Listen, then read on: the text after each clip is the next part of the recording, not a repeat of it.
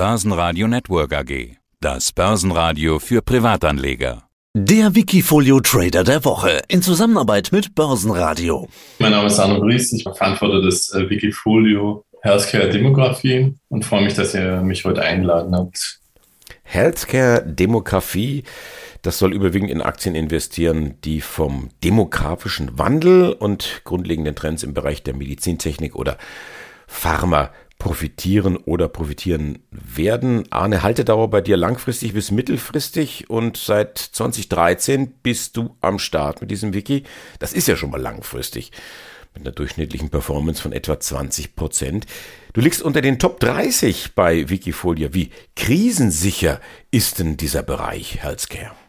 Also wir haben ja zwei große Krisen in der Zeit durchlebt. Das war einmal Covid, also die Pandemie, die eigentlich sehr kurz war im Nachhinein jetzt betrachtet, wenn wir jetzt den, die Korrektur, die wir seit Januar haben, uns anschauen. Aber wir müssen sagen, dass halt die Healthcare-Werte an und für sich auch abgestraft werden mit den allgemeinen Gegebenheiten, aber dann äh, doch schnell zurückkommen, weil natürlich kein Trend in dem Sinne dahinter ist, der jetzt gemacht ist aufgrund von Marketing oder Gesetzen, sondern es ist halt wirklich ein demografischer Wandel, der stattfindet und ein, ein Bedarf, der halt äh, nach Gesundheitsleistungen vorhanden ist, sowohl jetzt von Krankenhäusern als auch Privatpersonen. Und wir sind ja auch alle im Prinzip doch mehr aware, was Gesundheit und ganze Gesundheitspflege betrifft. Also das heißt im Grunde genommen vollkommen krisensicher und jeder Rücksetzer, ob er jetzt Covid heißt oder durch den Krieg in der Ukraine, ist eigentlich rückblickend betrachtet eine Einstiegschance? Ich denke auf jeden Fall. Man weiß natürlich immer vom Trending her nicht, wann die Chance ist. Also ich bin ja der Meinung, dass man auch dann durch diese Perioden durch Aktien hält. Wir haben auch keine Aktien verkauft während der diesjährigen Krise, die ja im Prinzip ab Ende Dezember sich manifestiert hat. Und wir haben ja jetzt an und für sich in den letzten anderthalb Monaten eine Trendwende, die wir beobachten können, sowohl im Hightech-Bereich, aber auch im breiten Aktienbereich. Dahingehend haben wir uns jetzt nicht entschieden, ähm, große Korrekturen vorzunehmen. Und äh, wir sind ja äh, heute bei sieben Prozent circa am Minus zum Jahresbeginn, so dass ich sagen würde, dass sich die Strategie auch äh, belohnt hat, dass man halt A, Aktien auswählt, die wirklich einzigartig sind, die halt eine bestimmte Krankheitsbild abbilden, was signifikant ist, die klar undifferenziert sind, also die jetzt nicht ein Mischportfolio haben, Unternehmen. Und das hat sich halt auch bewahrheitet. Also wir, wir können ja gucken, Diabetes, Stacks kommen drin, da ist Novo Nordisk drin, Sartorius als Provider sozusagen zur Pharmaindustrie, die natürlich sehr viel auch von Covid profitiert haben durch ihren Anlagenbau und dann halt Einzelwerte, die, die ähnlich gelagert sind. Jetzt habe ich noch mich entschieden, noch Krankenhauswerte dazu zu nehmen, weil ich denke, das ist auch nochmal, sollte es jetzt nochmal zu Rücksetzern kommen, ein Value-Wert, der da uns helfen wird. Also United Health ist halt der größte Versicherer in den USA, ähnlich gelagertes Molina, sodass wir da denken, dass wir halt gut fahren, was ja eigentlich auch die Vergangenheit beweist. Also ich bin guter Dinge, dass der Trend sich nicht aufhalten lässt. Ihr seid ja momentan nahezu voll investiert, sind glaube ich, noch zweieinhalb Prozent Cash. War das immer so oder hat es da ähm, eine kleine Verschiebung gegeben? Eigentlich war ich immer durchgehend investiert. Verschiebungen haben wir vorgenommen, wenn wir halt Gewichtungen hatten, die halt sehr in eine Aktie gingen. Das war auch so ein bisschen ein Vorwurf, der halt immer kam, okay, warum so viel Sartorius?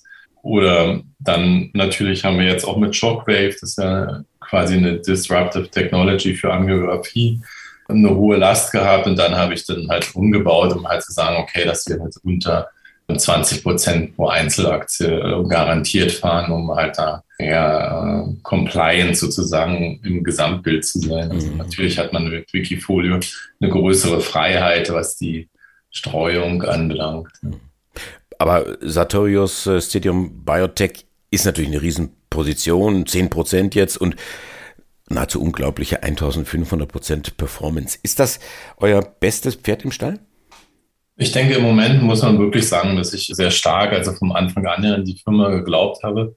Wir sehen ja, dass Sartorius, wenn wir es mit Apple vergleichen, immer noch klar outperformt. Also es ist eine einzigartige Aktie global betrachtet. Wir schauen und ich denke, dass auch durch die klare Fokussierung und die neue Disruptive Technology die natürlich Sartorius für die Pharmaindustrie bildet, das über Jahre hinweg im Prinzip auch durch die Zukäufe ein unglaublich erfolgreiches Unternehmen bleiben wird. Du hattest Shockwave angesprochen, Angiografie ist hier das Thema. 12 Prozent ist die Gewichtung momentan und über 100 Prozent Performance. Da gab es kürzlich News. Äh, was ist bei dem Unternehmen los? Sie haben eine klare Technologie, dass sie halt bei Angiografie, das ist das Aufdehnen von Gefäßen im vaskulären Bereich, ein Disruptor sind, weil sie halt durch diese Übertragung von Ultraschall dazu führen können, dass halt diese Kalkansammlungen aufgebrochen werden können, was ja sonst nur mit einem regulären Ballon passiert, der nicht noch mit zweiter Energie überlagert ist. Die haben sowohl Reimbursement-Zulassung in Amerika bekommen, als auch die Zulassung jetzt in China. Das ist natürlich ein riesiger Markt, China, auch wenn weniger Prozent von den circa eine Milliarden Zugang zu hoher, hochwertiger Medizin haben, ist es natürlich für ein Unternehmen schon ein großer Schritt, da halt eine Zulassung zu bekommen.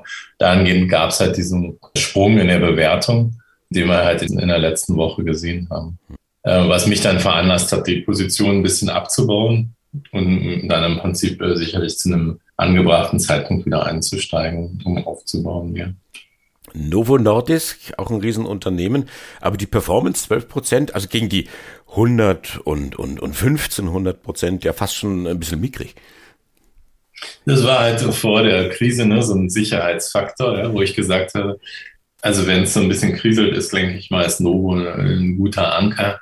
Ist ja auch ein Unternehmen, was sich jetzt auch noch breiter aufstellt als nur Diabetes, sondern auch Obesity als Thema behandelt mit einem neuen Pharmaka auf dem US-Markt, wo sie ein bisschen Lieferschwierigkeiten hatten.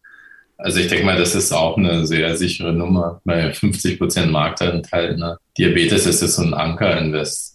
Die 10 Prozent kommen sicherlich daher, dass ich die halt erst kürzlich gekauft habe. Dann.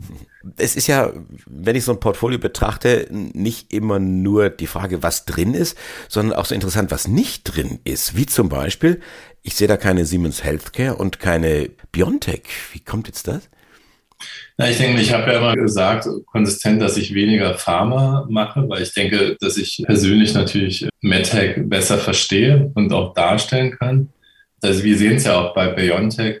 Wir haben natürlich Schübe durch jetzt Covid und die Vakzine gehabt. Wir wissen halt nicht, wie es weitergeht. Das ist extrem schwer für mich zu bewerten. Also ich respektiere auch sehr die weitere Entwicklung und beobachte die auch interessant privat von BioNTech, aber ich glaube, nach außen hier würde ich es weniger darstellen wollen. Also deswegen, die kommen sicherlich noch in, durch die klinischen Studien mit vielen Sachen auch in der Onkologie. Das ist sehr interessant. Aber ich würde jetzt im Prinzip mir jetzt kein Wort dafür geben können. Also da fehlt mir die Expertise, um das dann hundertprozentig vertreten zu können. Zu Siemens, da sind wir in Bayern bei euch sozusagen um die Ecke. Ja, ich denke, es ist eine super Aufstellung. Es ist für mich noch zu viel Siemens in der Aktie drin. In der Beziehung denke ich aber, dass die auch super bei ja, künstlicher Intelligenz, Bearbeitung von Röntgenbildern unterwegs sind und natürlich auch bei Investmentprodukten, also wie jetzt MRT, CT, auch Bestrahlung ist natürlich super interessant, dass sie da Varian dazu gekauft haben. Aber für mich ist halt der, das zu sehr gemischt waren. Also schwer zu beobachten, was da halt auch an äh, eventuellen Kreuzfinanzierung zu ja nicht so profitablen Geschäften entsteht das ist so mein Takeaway vom Siemens. Also. Angiografie, Onkologie, also viele medizinische Fachbegriffe. Wie kommt es, dass du dich da so gut auskennst? Ich habe halt äh, selber eine Startup gehabt im Bereich MedTech und da sucht man natürlich immer nach Gebieten, die stark wachsen im Segment her. Und da ist nun mal so, dadurch, dass wir älter werden, haben wir natürlich immer mehr kardiovaskuläre Probleme.